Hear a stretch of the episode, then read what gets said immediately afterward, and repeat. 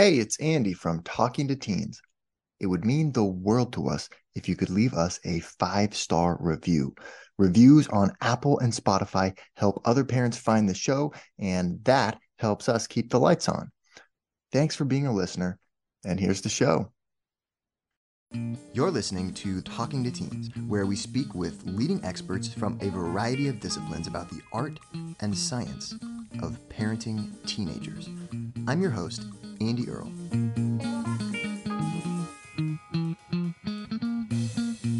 We're here today with Rachel Rider talking about parenting patterns. Do you have patterns in the way you interact with your teenager that you wish you could change? Maybe you find yourself consistently having to remind them of things, consistently getting frustrated about things that they're doing, consistently feeling underappreciated by them or ignored by them or manipulated by them, like they're lying to you or hiding things from you. Maybe you just consistently feel like you're shut out or you're not connected. It could be a feeling that you're not doing enough or that you want to be doing more. But whatever the pattern is in your particular family or your particular dynamic with your teenager, there is a way to change it. And it starts by identifying what's going on underneath the pattern. Before you can interact in a different way, you have to understand what's driving the pattern as it exists today. We are going to talk through on this episode exactly how you can do that. Rachel is an executive coach and the creator of the MetaWorks method at her elite agency, which brings together radical ease, spaciousness, and transformation to help leaders achieve new heights in their career and in their relationships. She is also the author of Who You Are is How You Lead. And she's here with us today to share exactly how parents can apply her transformational process to their families. Rachel, thank you so much for coming on the show today. So, I'm here to talk about how to self regulate as a parent. And I just wanted to make sure that that feels aligned. Ooh. Okay. Oh, I like that. Yes. And sort of that we need to first recognize that because, well, I think a lot of the time, and that's what I thought would be really interesting to talk about a lot in this book, because so much of the time, you know, I get emails from parents and messages on social media asking questions. And it's always phrased in terms of, hey, you know, my child is doing XYZ. I have a 13 year old and, you know, he just like, he doesn't want to engage with the family. He's just goes to his room after school and doesn't talk to us. Maybe he'll come down and watch a Marvel movie, but then he's right back to his room. And, you know, how do I just get him to spend some time with us or do show a little more like appreciation or be involved in the family? And so I think so often as parents, we're in the mindset of like looking at our children and noticing the patterns that that we're getting from them and saying, "Hey, how can I change this?" But what also is really, I think, kind of taking that to the next level or, or widening our awareness is being able to look at so what is my pattern? So what am i doing repeatedly in those situations? What am i feeling? What kind of behaviors am i repeating that uh, because all it takes two to tango whatever it's a it's not a one person pattern this is a sort of more of a collective thing. So that's interesting I feel like you actually nailed the premise of my work, which is as leaders, especially when you are running your organization, which is what you are doing as a parent. exactly. Your success doesn't have to do with getting the deliverable done. There are folks around you, you have kids, you know, they're helping with the chores. The household is running. Your success is based on your interpersonal relationships. And with that being said, in order to have successful interpersonal relationships, you have to start with a successful interpersonal relationship with yourself. And so that is really the premise of my work. And my expertise is really understanding your inner world, really being able to self regulate your nervous system. So you're in charge instead of old habits, instead of emotions, really running the show. So I feel like you just nailed that when parents are able to start to understand what activates me about my kid going down the stairs and coming up and not saying hello. Like, what is stirring inside of me? You actually might even change the dynamic because you're disrupting how you're responding. So, is that what you mean in the book? You talk about drivers. That's almost more, even before you start looking at sort of individual situations and what's triggering you, there's almost more of a foundational step of kind of understanding on a deeper level what's kind of driving you.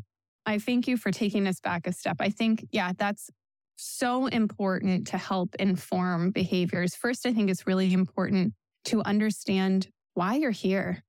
What kind of parent do you want to be? You know, I talk about that in leadership. Like, why are you doing this? And some folks didn't have a choice, but they're showing up anyway. You know, some folks did and did it intentionally. Some folks worked years to be a parent. Whatever the circumstances is, it's really helpful to identify what kind of parent do I want to be? And not just negation of who I don't want to be. I I understand, you know, I hear that a lot even in leadership, but as parents as well. I don't want to be my mother. I don't want to be my father. Never. Okay, great. So glad we established that.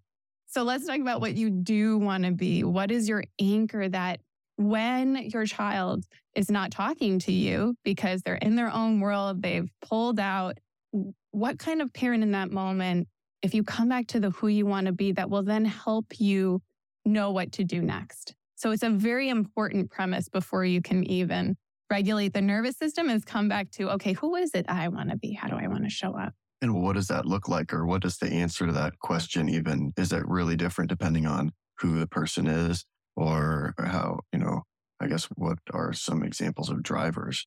I'm curious if you're comfortable with me asking you. Oh, yeah.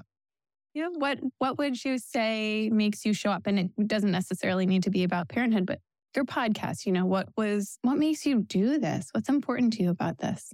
Well, it's interesting. Actually, I was just having this conversation earlier. So this, I have this business and I also have a ghostwriting company. We write books for like thought leaders and a lot of entrepreneurs and things like that. And so one, this conversation that we were having was like, Andy, why did you kind of trying to really refine our mission statement a little bit more. And, and so it's like, Andy, why did you start this company?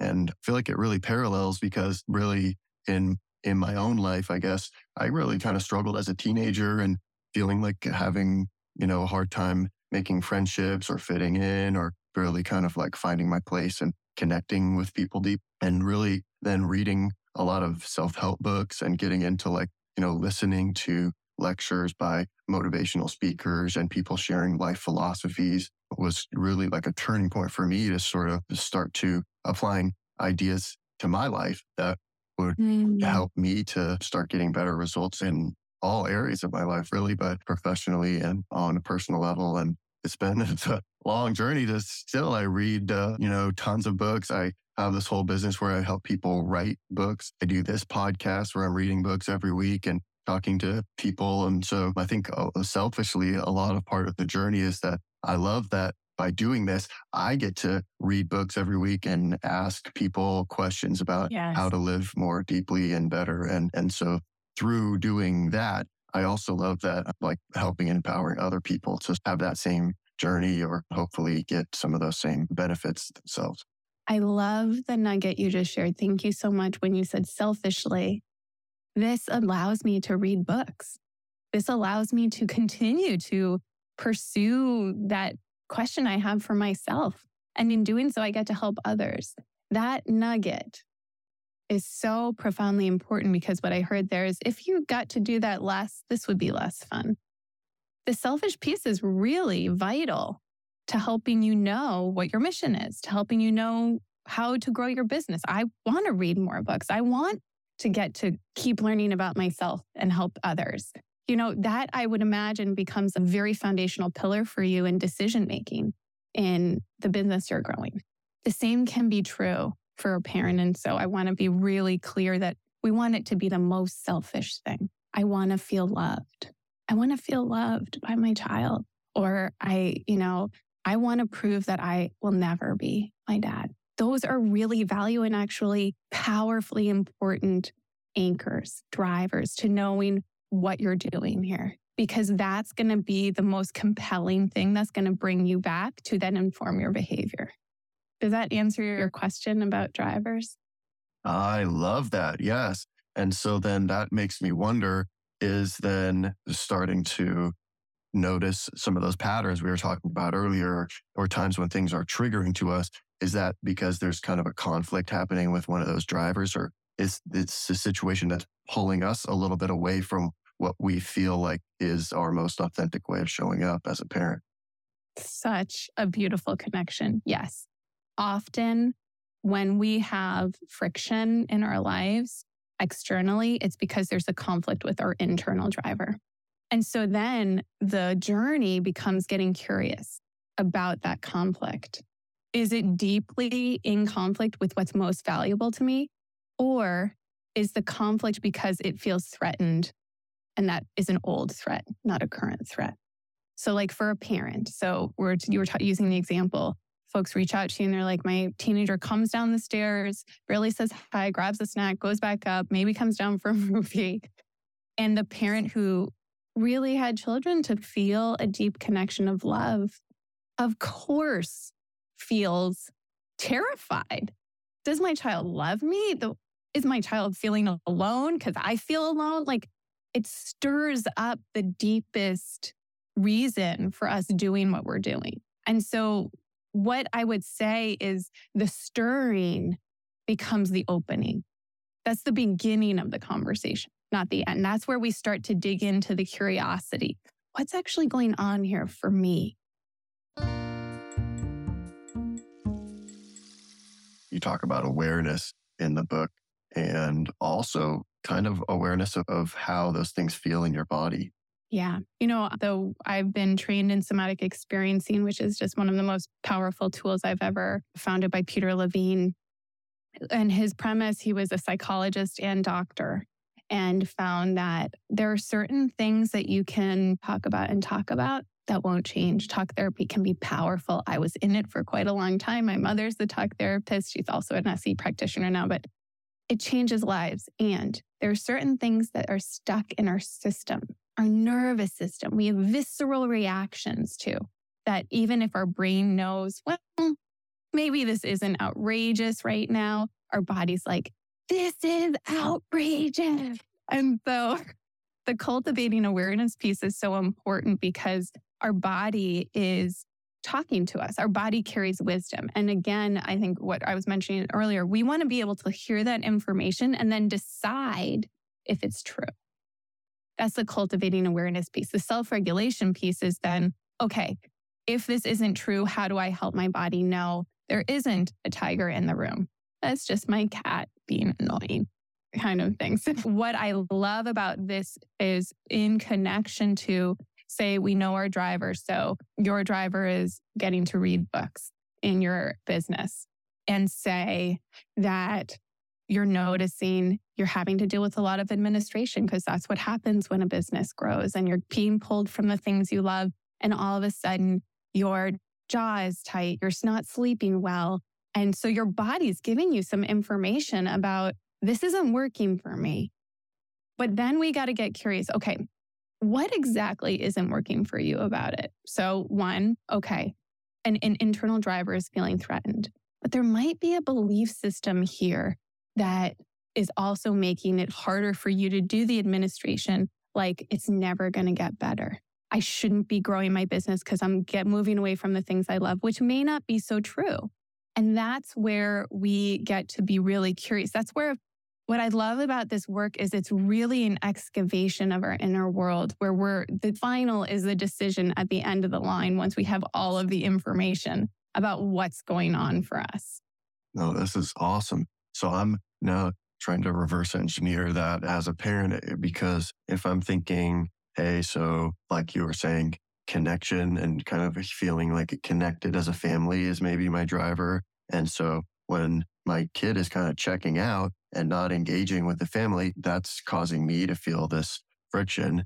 Then what does that look like in terms of the, I guess, yeah, you talk about pattern identification in here and looking for those statements that are like, I just have to. So what might some of those things be?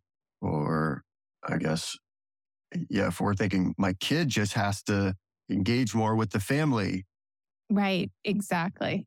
let's explore this for a second. So, first of all, and I want to normalize our kids are behaving differently than we want them to be. And in the moments where that's the case, there are always moments where, you know, something needs to be addressed. Yes. What we're talking about here is if you're noticing a pattern of you always respond this way, where the kid comes down and it's like, really again? You're not going to talk to me? And sometimes you just see yourself saying it before we even realize it.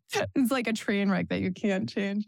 And you're noticing that pattern. That's where it's really important to get curious. Or you're noticing your thought pattern of, I just need to get him down to the table with us. That's going to make this right. There's an indicator of here's an opportunity to let's explore what's going on for you as the parent. What are you worried about? What is feeling threatened for you? Okay, my kid doesn't love me, or this isn't normal behavior. There's opportunities to check out what normal behavior in adolescence is, you know, or I'm going to lose him forever. When we start to understand these belief systems, we can then question them. How true is that? What am I really looking for here? And that will allow, you know, a change in behavior. So when he comes down next, you could be like, Oh, were you planning on watching a movie later tonight? I thought maybe I could sit with you and do some work while you watch it. There's the, that it shifts this dynamic and actually allows you to see clearer about where there is an opportunity to connect. If you really just want to be in the room, how can you create space for that? Once you've disrupted the, oh my God, it's not okay. This is going to be like this forever. Then there's room for you to actually have so many different other options to engage with your child. I also always love to think about those statements that we're telling ourselves, like, oh, if only this person would just do this, or if I could just do this better.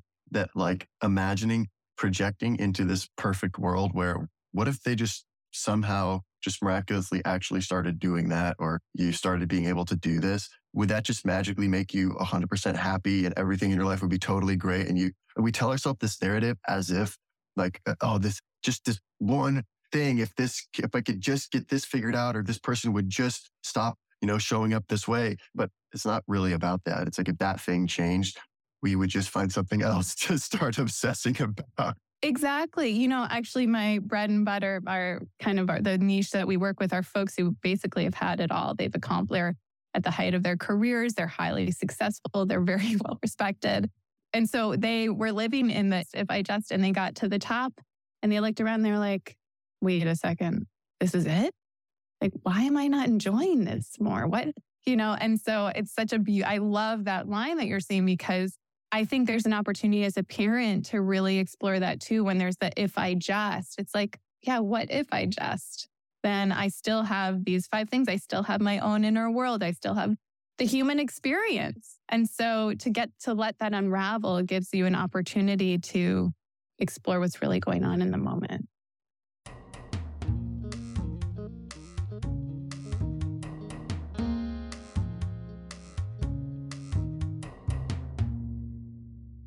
And as we get more awareness and get more clarity on what's really going on and start to notice those patterns, then you talk about how we can begin to disrupt them.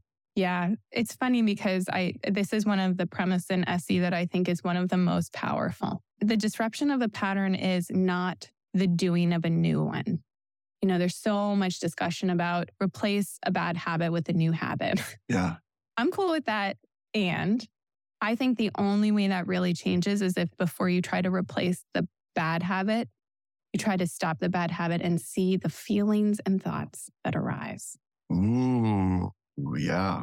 In, it's intense. You know, a, an example I give in my book is my husband is a cook in the family, and thank God. One of the reasons why I married him, he's a wonderful cook. And a very long time, I would walk into the kitchen and start to tell him how to chop the vegetables differently. And it, it's like, it, I say this, I'm slightly embarrassed as I say this out loud, but it's very true. And so it became such a habit that my husband, he would see me walk into the kitchen and he'd say, You're doing it wrong, to really say what I was about to say to him. And first of all, that was such a beautiful, loving way to highlight a pattern that I was creating. Thank you. My husband. And so after a while, when he kept bringing this to my attention, I was saying, you know, I really don't want that to be the dynamic of me walking into the kitchen while he's making a beautiful meal. And so I thought, okay, I've done the MetaWorks method on myself so many times, I can't uh, count. And so I was like, okay, it's time to try to just zip it, walk into the kitchen, keep your mouth shut, pattern disruption. Oh, first of all, it was viscerally painful.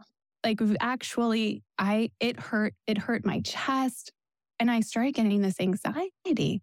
And I was noticing, they hear me okay. I was starting to get this anxiety and I was noticing the thoughts coming up, which were, oh my God, he's doing this incredible thing. What am I doing? I'm just standing here. What is he going to think? He's probably keeping score. I don't do the, I never cook. And what am I doing for the family? And how am I? And it was like the Pandora's box of vulnerably receiving. That is what I'm talking about pattern disruption, because what that revealed to me is it wasn't about my husband cutting vegetables. It was about my terror of receiving without being criticized.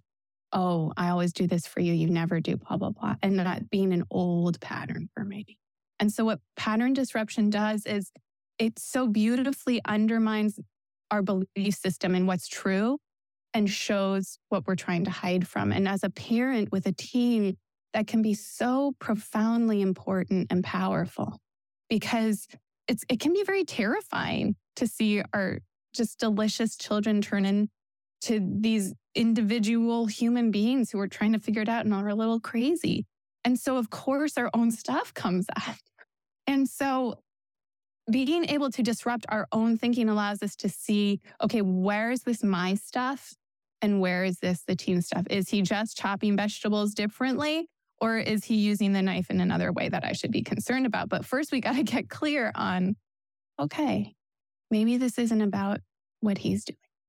That's so cool because I think that's such a dynamic that parents and teenagers fall into so often is reminding them, hey, do this. You forgot to do this. What about this? And the teenager kind of like, oh, I know. Like, I'll get to it. Don't worry about it. Leave me alone. And kind of just really is so easy to fall into that. And it gets reinforced that then how do you sort of, you know, reset that in a different way? I love this idea of just noticing what those patterns are in your family or in the way that you communicate and really trying consciously just forcing yourself to not do it next time and then focus on noticing what's springing up and how that's making you feel. Yeah. And that's the thing I would say. This is what this does is it really highlights that maybe it's not an emergency. Like maybe it's not an emergency that your teen hasn't done X, Y, and Z. For you to be able to see that, then you can see when it is an emergency. And your teen might be more amenable to hearing that if you've disrupted that emergency energy for clearing the table or hanging up the jacket or whatever it is, that then it really shifts the dynamic between you two. And that's where the, doing the inner work yourself as a parent can be so powerful. We're here today with Rachel Rider talking about problematic parenting patterns and how we can change them. And we're not done yet. Here's a look at what's coming up in the second half of the show. Throw your survival mechanism a party. I'm serious. Mm. So, no one is going to chill if they don't feel appreciated. And that survival mechanism of yours, man, they have been taking such good care of you. Yeah, maybe they get in the way, particularly when you're an adult, but ooh, they got you to where you are now. Like, let's throw them a party. And I mean it. I want, there's very powerful data around mirror neurons in your nervous system. And so visualizations can be incredibly powerful. And so I want you to give that nervous system survival mechanism an avatar. I'll tell you a few of mine. My anger and resentment is a bright green jack dragon. My self loathing is this like little squishy gray sloth like creature the size of a toothpick. I what I just love what you're mapping out here because this is what drives home the point that it's about our inner world. This is what helps me every day tell clients we don't have to be so precious about it. Not because someone doesn't care and you do, but because there's so many different kinds of caring. That means there's no right way. And the trigger you're having right now has a lot to do with you and your upbringing and your survival mechanism more than what's going on in the room. And that to me is so powerful because it disrupts this belief system of this is life or death. And it makes it more like, oh, okay, what am I contributing here? What's my role? You know, in Buddhism, they talk about how suffering highlight enlightenment. Like you cannot possibly become enlightened without suffering. First of all, you wouldn't know the difference. and I share that because when we start to see the habits come back, that to me is again something to really be celebrated because it means you're noticing. For me to be able at the end of a day of Thanksgiving to be like, oh my God, I was in it today was huge because it meant I saw that wasn't helpful anymore. And it meant, oh, I get to try to do this differently. And so, you know, I like to talk about nurturing habits. It's not one and done, and it's actually a part of the work and a part of the journey because you also get to experiment. Okay, it didn't work that way for me. I need a little more of this. Or, you know, if I tried it differently, okay, that wasn't really, they didn't land very well. Okay, let's try it this way. And so the nurturing new habits is it's vital and like not beating yourself up. Oh, I thought I'd been here before. Yeah, you have. And now you get to try it differently since you noticed it. Um, and that's a really important piece to all of this. Want to hear the full interview? Sign up for a subscription today. You get access to all the interviews I've conducted, as well as new episodes weeks before the general public. It's completely affordable, and your subscription helps support the work we do here at Talking to Teens. Thanks for listening. I'll see you next time.